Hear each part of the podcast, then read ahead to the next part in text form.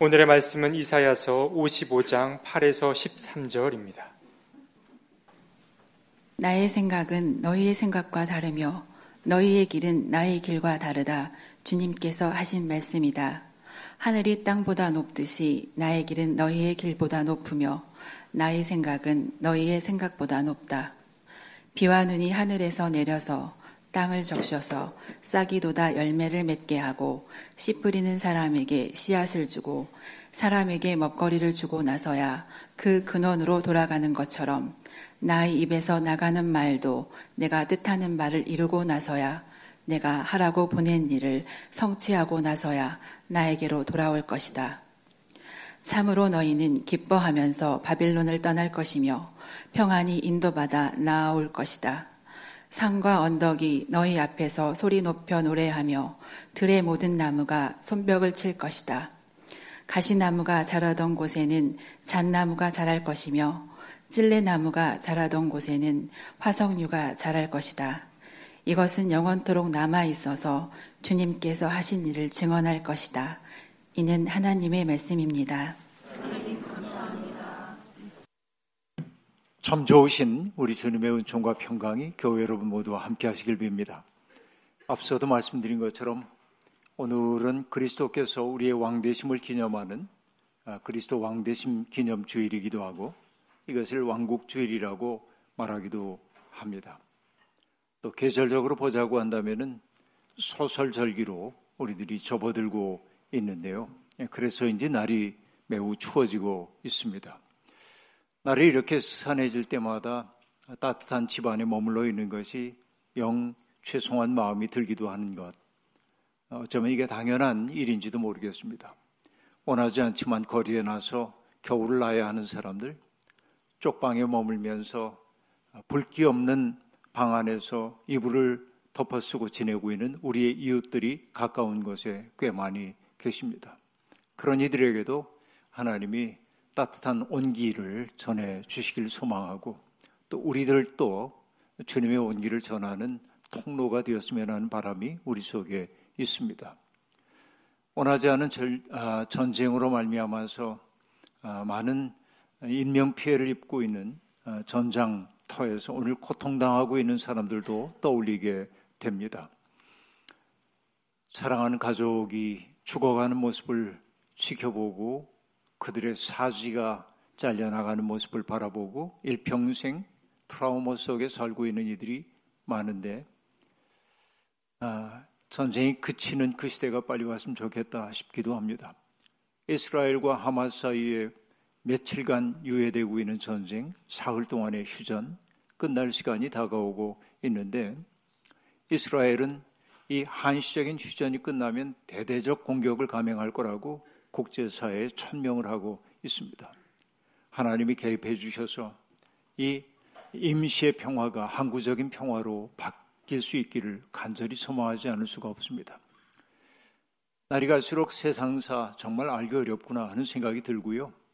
세상사도 알 수 없지만은 사람에 대한 이해 또한 정말 어렵구나 하는 생각을 하게 됩니다.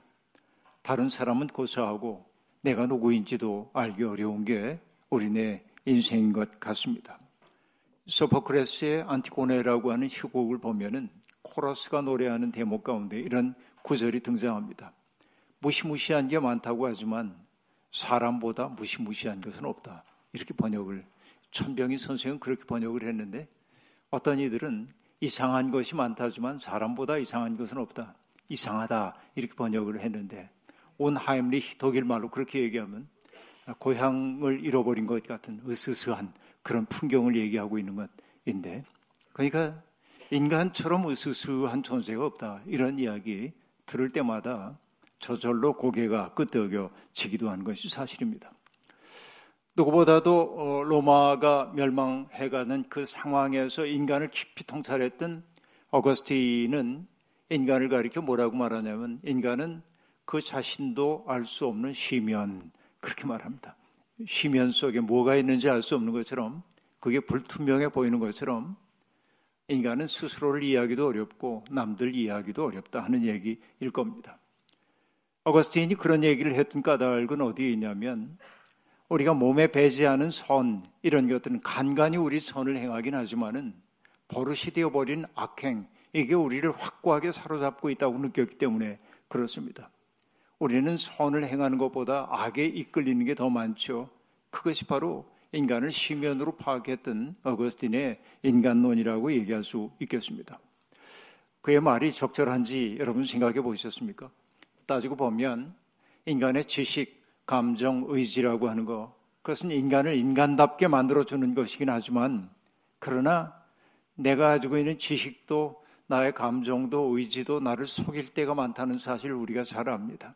왜냐하면 그 모든 것들이 지정의가 죄로 오염되어 있기 때문에 그렇습니다. 죄성에 오염되어 있다 하는 얘기입니다. 인간의 죄성이라고 하는 것은 무엇이겠습니까? 늘 들이죠. 자기 속으로 구부러진 마음, 이게 죄라고 얘기한다면 나를 중심에다 놓고 생각할 때 내 지성과 감성과 의지라고 하는 것은 참을 가리킨다고 말할 수가 없습니다. 이걸 극복하지 않으면 인간은 자기를 넘어설 수가 없다라는 얘기입니다.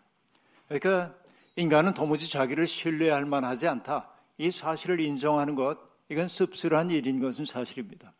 하지만 그것을 인정하는 것이 어쩌면 행복인지도 모릅니다. 왜냐하면 나의 그 부족함을 인정하게 될 때 하나님의 은혜가 들어올 통로가 열리기 때문에 그렇다고 말할 수 있겠습니다. 인간 현실을 바라보는 예레미야의 탄식은 더욱더 직정적입니다. 만물보다 더 거짓되고 아주 썩은 것이 사람의 마음이니 누가 그 속을 알 수 있습니까? 이런 혼란의 시기를 살았던 예레미야가 그 시대에 대해서 얼마나 아파하고 있는지를 보여주고 있습니다. 만물보다 더 거짓되고 아주 썩은 것이 인간의 마음이다 라고 말합니다. 따지고 보면 그렇죠. 식물은 말할 것도 없거니와 동물조차도 자기의 본성을 따라 살아갈 뿐 거짓말로 다른 동물들을 호도하지는 않습니다.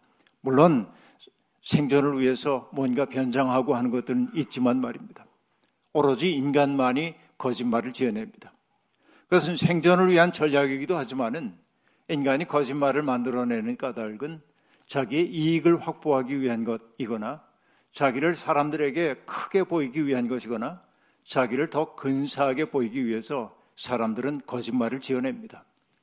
자기도 모르게 호의의식에 젖어 살면서도 자기가 호의 속에 있다는 사실을 알아차리지 못하는 것이 인간이라고도 얘기할 수 있겠습니다. 사람의 마음이 아주 썩었다고 말하는 것은 바로 그 때문입니다. 이것을 여러분 교리화한 것이 뭐냐면 칼빈주의가 얘기하고 있는 인간의 전적 타락, total depravity라고 하는 단어는 바로 그런 단어입니다. 칼빈이 얘기하고 있는 인간의 전적 타락이라고 하는 것은 무엇입니까? 인간은 죄로 얼룩져 있기 때문에 선을 행할 수 있는 가능성이 전혀 없다는 거예요. 썩은 사과, 푹 썩은 사과는 도려내서 먹을 수조차 없다. 인간은 그렇게 무능력하다라는 얘기입니다. 여러분, 이게 지나친 자기 비하처럼 느껴지는 것도 사실입니다. 인간이 자기에 대해서 긍정하지 못하고 인간은 썩었어 이렇게 얘기하는 것을 두고 십구 세기의 철학자인 니체는 몹시 못마땅해 하면서 그것은 노예 도덕이라고 얘기를 하고 있습니다. 그런데 여러분, 정말 그의 판단이 옳은지 그런지 잘 모르겠습니다. 그러나 적어도 오늘 우리가 경험하는 것은 세상에 대한 인간의 낙관론이 무너지고 있는 시대에 살고 있는 것은 분명합니다. 그러나 절망의 심연 속에서 오히려 우리는 한 줄기의 희망을 봅니다. 그것은 나로부터 비롯된 희망이 아니라 하나님께로부터 유입된 희망입니다. 여러분, 얼마 전에 세상을 떠났습니다만 레오나드 코헨이라고 하는 사람, 할렐루야라는 노래로 유명한 분인데 그분이 불렀던 노래 가운데 안셈이라는 노래가 있습니다. 뭐 축가라고 할지 뭐 어떻게 번역을 할 수 있겠는데 그 안셈이라고 하는 아, 노래 가사 가운데 이런 대목이 나옵니다. 모든 것 속에는 갈라진 틈이 있기 마련이다. 그 틈을 통해서 빛이 스며든다 라고 말합니다. There is a crack. crack이 있어요. 우리 속에. 모든 것 속에는 crack이 있다. 그런데 갈라진 그 틈을 통해서 빛이 스며든다 라고 말합니다. 살다 보면 우리 이런저런 일들 때문에 상처 입을 때가 얼마나 많습니까? 시대가 우리의 가슴을 묵직하게 두드려서 상처가 날 때도 있고, 그러나 그것보다 더 많은 상처는 내가 사랑했던 사람들로부터 받는 마음의 상처 같은 것들이 점점 크고, 그 상처들이 누적되어서 참고 참다가 어떤 순간 쩍 하고 갈라지는 소리가 나고, 내 영혼 속에 금이 갔다는 사실을 알게 되고, 그리고 그 금이 점점 점점 벌어져가지고 내 마음속에 크랙이 생긴 것을 우린 경험합니다. 이런 경험이 없는 사람들 별로 없지요. 누구나 다 그런 것들을 경험하게 마련입니다. 그런데 고해는 얘기합니다. 그 갈라진 틈으로 빛이 스며든다고 말합니다. 은총이 작동하는 원리가 바로 이러합니다. 그래서 여러분, 시편 가운데 가장 놀라운 시편으로 알려져 있는 참회시 가운데 가장 대표적인 시편이 시편 오십일 편인데 거기에서 시인이 뭐라고 얘기합니까? 하나님께서 원하시는 재물은 찢겨진 심령이다 라고 말합니다. 우리의 찢겨진 심령, 세상에 사는 동안 입었던 마음의 상처, 그것 가지고 나 스스로가 어떻게 해볼 수가 없어서 그것 가지고 하나님 앞에 나아갈 때 하나님은 그것을 가장 귀하게 받으신다는 이야기이지요. 여러분, 그렇습니다. 하나님이 하시는 일은 언제나 인간의 생각을 뛰어넘습니다.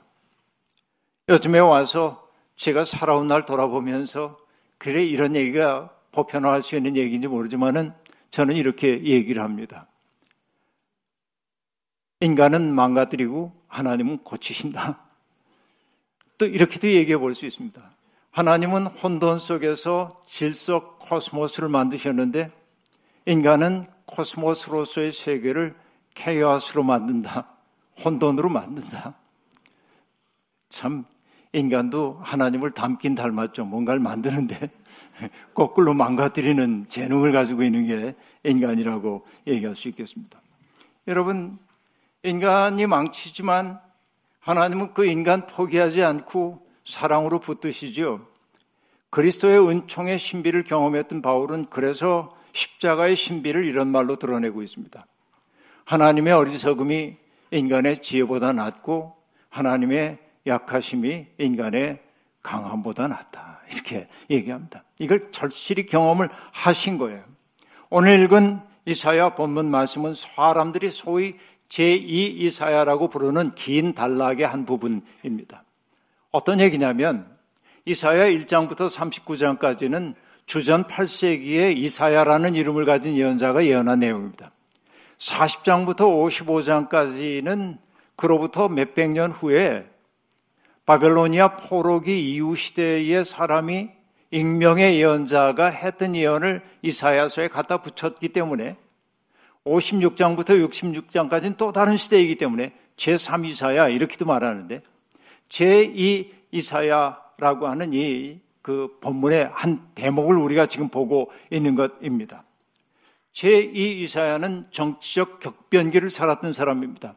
바벨론이 망하고 페르시아가 등장하고 있던 그 시대이기도 합니다. 정치적 격변기에는 개인의 삶이라는 건 휘청거릴 수밖에 없는 겁니다. 모든 사람들이 허둥거리고 있을 때 제이 이사야는 피곤한 사람에게 힘을 주시고 기운을 잃은 사람에게 기력을 주시는 하나님을 사람들에게 선포하고 있는 것입니다. 제이 이사야는 사람들에게 하나님을 적극적으로 신뢰하라고 얘기하고 있습니다. 하나님이야말로 역사의 주관자라는 사실을 알게 될 때 당장 우리에게 다가오고 있는 그 고통, 시련 때문에 낙심하지 않을 수 있다는 것입니다. 하나님은 이사야를 통해서 하나님의 말씀이 비록 무기력해 보여도 반드시 세상을 변화시킨다는 사실을 백성들에게 전해 주었습니다. 그래서 오늘 읽은 본문 말씀이 이러합니다. 나의 생각은 너희의 생각과 다르고 나의 길은 너희의 길과 다르다. 하늘이 땅에서 먼 것처럼 나의 길은 너희의 길보다 높으며 나의 생각은 너희의 생각보다 높다. 그렇게 얘기합니다. 여러분, 여기 보면은 나의 생각은 너희의 생각과 다르다. 생각과 길을 얘기하고 다름이라고 하는 단어와 연결을 시키고 있고, 그 다음 절에서는 아, 길과 생각을 높음과 연결시키고 있음을 볼 수 있습니다. 하나님의 생각과 나의 생각이 다르다는 사실을 인정하고 받아들이는 것, 하나님의 생각과 하나님의 길이 나의 길과 생각보다 높다고 하는 사실을 받아들이는 것을 우리는 지혜라고 얘기하고, 이걸 달리 얘기하면 겸손이라고 얘기하는 거예요. 겸손이라고 하는 말은 사람들 앞에 짐짓 자기를 낮추는 태도가 겸손으로 생각하지만, 신앙 안에서의 겸손이라고 하는 것은 뭐냐? 하나님의 생각이 나의 생각보다 높다, 나의 생각과 하나님의 생각이 다르다라는 사실을 인정하고 받아들이는 것, 그래서 나의 뜻이 아니라 하나님의 뜻이 이루어지기를 바라는 것을 우리는 신앙 안에서 겸손이라고 말한다 하는 얘기입니다. 그러니까 하나님의 뜻에 내 뜻을 굴복시키는 것은 프리드리히 니체가 얘기했던 것처럼 노예 도덕이 아니라 오히려 더 높은 인격의 모험이라고 얘기할 수 있습니다. 하나님에 대한 깊은 신뢰 속에서 살아가는 것이기 때문에 저는 그것을 노예 도덕으로 보지 않습니다. 진정한 자유인의 도덕이 거기에 있다고 저는 그렇게 느끼고 있습니다. 가끔 저는 낯선 분들과 거리에서 만나서 잠시 이야기를 나눠야 할 때가 있습니다. 본의 아니게 조금은 얼굴이 팔려서 저를 알아보는 분들이 꽤 많은데, 거리에서 또 광장에서 서점에서 식당에서 어떤 분이 환하게 웃으며 다가오면 저는 잠깐 당황하면서 저분이 우리 교인인가 아닌가, 우리 교인인데 내가 몰라보면 어떡하지, 당혹스러움을 안고 있는데 그분들이 와서 저를 아주 친밀하게 대하기도 합니다. 아주 면구스럽기도 합니다. 근데 그분들이 잠깐 와가지고 짧은 시간 동안이지만 제게 해주는 이야기가 가슴 뭉클해요. 굉장히 어려운 인생의 고비를 만날 때 저를 통해 전달된 말씀을 통하여 살아갈 힘을 얻었고, 그 말씀 아니었으면 난 죽었을지도 모릅니다 하는 말들을 하는 분들이 제법 많이 있습니다. 그런 말을 들을 때마다 참 면구스러워서 빨리 어딘가로 사라지고 싶은 생각이 들지만, 또 다른 한편 저를 통해 선포된 말씀이 나는 알지 못하지만은 내가 알지 못하는 시간에, 내가 알지 못하는 장소에서, 내가 알지 못하는 사람들에게 내가 알 수 없는 방식으로 사건을 일으키고 있다는 사실을 생각할 때 말씀 전하는 사람으로서 외경심을 느끼지 않을 수가 없습니다. 하나님이 하시는 이 일이 그러한 것이죠. 주님이 들려주신 하나님의 나라 비유가 저절로 떠오릅니다. 어떤 사람이 땅에 씨를 뿌려놓고 자고 일어나고 하는 동안에 씨가 싹이 나고 자라서 아, 이제 아, 열매를 맺게 되지만 사람은 어떻게 그렇게 되는지를 알지 못한다. 그게 옳은 얘기죠. 바로 이것이 하나님의 말씀이 하는 일이라고 생각합니다. 비와 눈이 하늘에서 내려서 대지를 촉촉하게 적심으로 씨앗이나 뿌리를 깨워서 싹을 움트게 하는 것처럼, 하나님의 말씀은 어디선가 반드시 일하고 계심을 우리가 신뢰할 때 우리는 용기를 낼 수가 있습니다. 이사야를 통해 주님 말씀하십니다.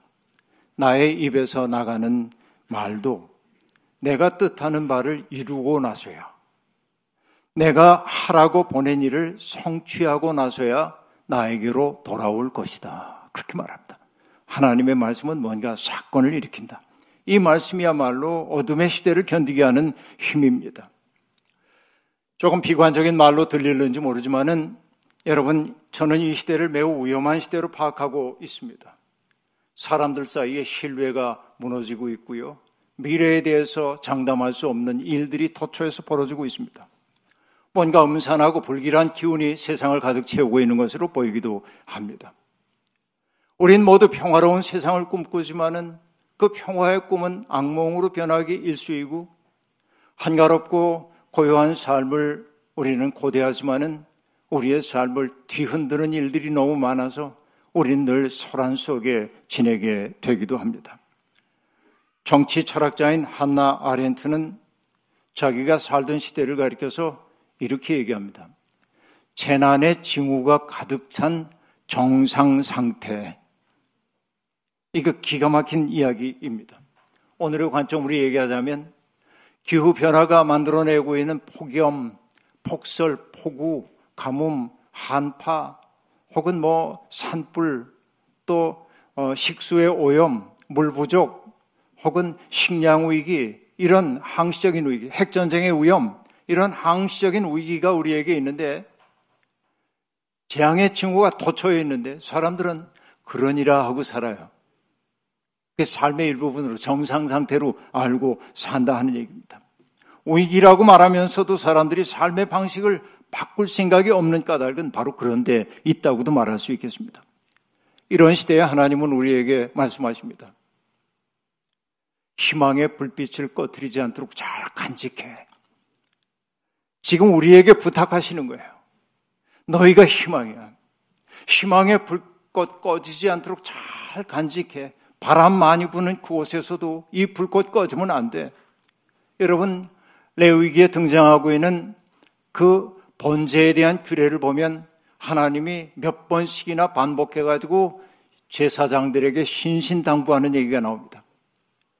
제단 위에 불은 계속 타올라야 하고 꺼뜨려서는 안 된다라고 말합니다. 제사법에 대한 이야기지만 오늘 우리의 삶의 현장에서 주시는 말씀으로 받아들여도 좋을 것 같습니다. 세상이 어둡다고 단식하는 사람들은 많지만은 그 어둠을 조금이라도 밝히려고 불 하나 밝혀두는 사람은 많지 않은 게 사실입니다. 하지만 만물보다 더 거짓된 인간이기 때문에 세상에 문제거리를 만드는 것도 인간이지만은 세상에 희망을 만드는 것 또한 인간임이 분명합니다. 그런 사람들이 있습니다. 여러분, 남 가리킬 거 없고 바로 우리가 그런 사람 되어야 할 텐데요. 며칠 전 저는 어떤 분이 보내주신 책 한 권을 읽었습니다. 릭 리즈웨이라고 하는 사람이 쓴 책이었는데 그 사람은 어떤 사람이냐면 젊어서부터 모험심이 많아가지고 탐험하던 사람입니다. 에베레스트에도 가고 케이투봉에도 오르고 어, 그 오지는 다 찾아가는 위험 속에 들어가는 사람입니다. 그는 가는 곳마다 인간의 발걸음이 닿지 않은 곳을 사진으로 담고 그 속에 있는 삶의 이야기 같은 것을 내셔널 지오그래픽 같은 데 써가지고서는 사람들에게 알리고 했던 그런 사람입니다. 나중에 그는 그 아름다운 자연 세계가 훼손되지 않는 세계를 꿈꾸고 그 일을 위해 자기의 삶을 다 바칩니다. 그래서 여러분도 잘 아는 의류 브랜드인 파타고니아사의 사장이 친구인데 나이가 조금 많지만 그 사장이 그를 불러가지고 지속가능경영본부의 부사장으로 그를 임명합니다. 그래서 환경을 보존하기 위해 굉장히 많은 애를 쓰게 됩니다. 정말 멋집니다. 이 사람이 정말 살아가면서 죽을 고비도 여러 번 넘기게 되었습니다. 젊었을 때 만나서 일평생 함께 동거동락한 아내 제니퍼도 그 뜻에 충분히 공감하는 사람이었고 함께 운동을 벌였어요. 그리고 나이가 꽤 들었습니다. 제니퍼가 육십구 세 되던 생일날 그 가정에 놀라운 소식이 들려옵니다. 제니퍼가 암에 걸렸다는 소식이고 그리고 나쁜 암이기 때문에 오래 살 수 없다는 소식이었습니다. 비극적인 소식이었죠. 그런데 제니퍼는 조금도 흔들리지 않았습니다. 투병하는 팔 개월 동안 제니퍼가 가장 자주 했던 말은 다 그런 거지 였어요. 자기의 운명을 수용하는 거죠. 그런데 릭 리즈웨이가 얘기합니다. 제니퍼는 자기의 운명을 수동적으로 수용하기만 한 것이 아니다. 그는 자기에게 닥쳐온 곤경이 자기의 정신을 퇴색시키지 못하도록 저항했다. 그렇게 말합니다. 어느 날 정신과 의사가 병실을 찾아옵니다. 왜냐하면 자살 충동을 느끼는지를 알아보기 위해서입니다. 아마 우리 의료하고 조금 다른지 제가 우리나라도 그러는지 제가 알 수 없지만은 미국에서는 아마 병원에서 암 환자들에게 정신과 의사들이 가가지고 얘기를 좀 나누나 봐요. 그러니까 정신과 의사가 이제 제니퍼에게 묻습니다. 환자분을 화나게 하는 일이 있나요? 그러자 제니퍼가 단호하게 대답합니다. 네. 뭔가요? 하나님 너무하시지 왜 나한테 이런 삶을 주시나 이럴 것 같죠? 아니요. 제니퍼가 얘기합니다. 인종차별이요. 아, 네, 그렇군요. 그건 괜찮고. 그러자 제니퍼가 말합니다. 또 다른 것도 있어요. 그녀가 흥분한 것이 느껴졌다. 뭡니까? 이민자들에 대한 편협한 태도요. 그게 정말 저를 화나게 해요. 죽어가고 있는 사람입니다. 죽음을 목전에 두고도 그의 정신은 흐려지지 않았습니다. 그는 내세의 평안으로 도피하지 않았습니다. 달려갈 길 마치는 그 순간까지 자기를 붙들고 있던 꿈을 이루기 위해 애썼습니다. 희망의 불꽃을 꺼뜨리지 않는다고 하는 말이 바로 이런 것 아닐까요? 하나님을 믿는 사람들은 더욱더 그러해야 할 겁니다. 그죠? 하나님의 뜻은 반드시 이루어집니다. 그런 사실을 백성들에게 일깨우신 하나님은 백성들을 새로운 삶으로 초대하십니다. 참으로 너희는 기뻐하면서 바빌론을 떠날 것이며 평안히 인도받아 나올 것이다. 산과 언덕이 너희 앞에서 소리 높여 노래하며 들의 모든 나무가 손뼉을 칠 것이다. 여러분, 타향도 정들면 고향이라고 하는데 바벨론 생활에 익숙해진 사람들은 고레스 임금이 칙령을 내려 각 민족들이 자기 고향으로 돌아가도 좋다고 얘기했지만 그래도 익숙한 그 세계, 이등 시민 취급받고 천대받으며 지내긴 했지만은 이미 익숙해진 그 세계 떠나기 싫어서 망설이고 있는 사람들이 많이 있었죠. 그들은 선택해야 했습니다. 영원히 이등 시민으로 남을 것인지, 위험을 무릅쓰고 자유를 찾아 내려가 자유인으로 살 것인지 망설이고 있을 때 하나님은 그들에게 바빌론을 떠나라라고 말씀하시는 겁니다. 비록 시련이 기다리고 있을지라도 힘겨운 도전의 여정이라 해도 포기하지 말라는 것입니다. 자유를 얻기 위한 대가를 치른 사람들이 누리게 될 기쁨을 이사야는 인상 깊게 표현하고 있습니다. 산과 언덕이 너희 앞에서 소리 높여 노래하며 들의 모든 나무가 손뼉 칠 것이다. 여러분, 얼마나 역동적인 표현입니까? 이 구절을 딱 보는 순간 한국의 어떤 시인의 시가 떠올랐다면 여러분 시 꽤나 읽는 분들입니다. 그러나 떠오르지 않았다고 낙심하지 마십시오. 여러분은 평균은 됩니다. 안 떠올라도 괜찮아요. 여러분, 심훈 시인의 그날이 오면 이라고 하는 시에서 해방의 날을 바라보고 있던 이 시문이 노래합니다. 그날이 오면, 그날이 오면은 삼각산이 일어나 더덩실 춤이라도 추고 한강물이 뒤집혀 용서슴 칠 것이라고 노래합니다. 여러분, 이게 우주적인 춤이죠. 그러니까 하나님을 믿는 사람들은 어떤 사람들이냐면 우주적인 춤을 만들어내는 사람들이란 말이죠. 이게 오늘 우리에게, 우리 너무 작아지면 안 돼요. 그냥 내 문제에 사로잡혀서 전전긍긍하는 사람 말고 내 주변을 춤추게 하는 사람, 산과 들까지 춤추게 만드는 사람 되어야 하지 않겠습니까? 여러분, 그러기 위해서는 인격에 모험을 해야 합니다. 바벨론 떠나야 합니다. 오늘 우리가 떠나야 할 바벨론이 어디일까요? 돈을 신처럼 숭상하는 사람들이 우글거리는 바벨론에서 떠나서 돈 아닌 다른 가치를 추구할 수 있어야 합니다. 건강한 노동보다 불로소득을 바라는 사람들이 머물고 있는 바벨론을 떠나서 정말 건강한 노동의 기쁨을 만드는 세계로 들어가야 하지 않겠습니까? 누군가에게 모멸감을 안겨주고 혐오감을, 혐오감을 안겨줌으로써 자기의 우월감을 드러내려고 하는 사람들이 지배하는 땅을 떠나야 합니다. 사람들을 차별하고 함부로 대하는 사람들이 지배하는 바벨론을 떠나서 사람들을 귀히 여기고 아끼고 존중하는 세계로 가야 하지 않겠습니까? 인간을 하나님의 형상이 아니라 돈벌이나 쾌락의 수단으로 대하는 사람들이 득세하는 바벨론을 떠나서 모두가 서로를 진심으로 존중하는 세계를 우리가 만들어야 하지 않겠습니까? 우린 바로 그 일을 위해 부름받았어요. 우리는 시대의 어둠에 짓눌려 우울한 단초로만 노래하지 말아야 합니다. 어둠을 뚫고 솟아오르는 빛을 씩씩하게 노래해야 합니다. 그래서 주님은 말씀하십니다. 가시나무가 자라던 곳에서 잣나무가 자랄 것이고 진레나무가 우거진 자리에서 화석류나무가 자랄 것이다. 아니, 그것은 저절로 되는 것 아니고 가시나무가 우거진 그곳에 잣나무를 심고 찔레나무 우거진 그곳에 화석류나무를 심음으로 세상의 희망을 만드는 것. 이것이 바로 우리들의 꿈이고 또 그런 꿈을 이루도록 해주신 하나님의 약속임이 분명합니다. 오늘 우리의 삶의 상황이 어떠하든지 제니퍼가 그랬던 것처럼 아름다운 세상의 꿈을 포기하지 말아야 합니다. 그리스도께서 우리의 왕되심을 기뻐하는 이날 십자가를 영원한 생명으로 문, 생명의 문으로 만드신 그리스도의 빛을 받아 새로운 미래를 향해 용기 있게 나아가는 저와 여러분이 되기를 주의 이름으로 축원합니다. 주신 말씀 기억하며 거듭의 기도 드리겠습니다. 하나님, 가시나무가 자라는 곳을 잣나무가 우거진 숲으로 바꾸는 것, 찔레나무가 자라던 그곳을 달콤한 화석류가 자라는 곳으로 바꾸는 것, 바로 그것이 주님의 꿈인 동시에 우리의 소망입니다. 하나님의 생각이 우리의 생각과 다르고 하나님의 길이 우리의 길보다 높음을 믿습니다. 그리하여 우리는 우리의 생각 내려놓고 하나님의 생각을 따라 인격의 모험을 감행합니다.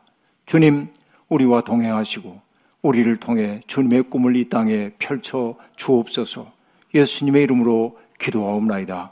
아멘.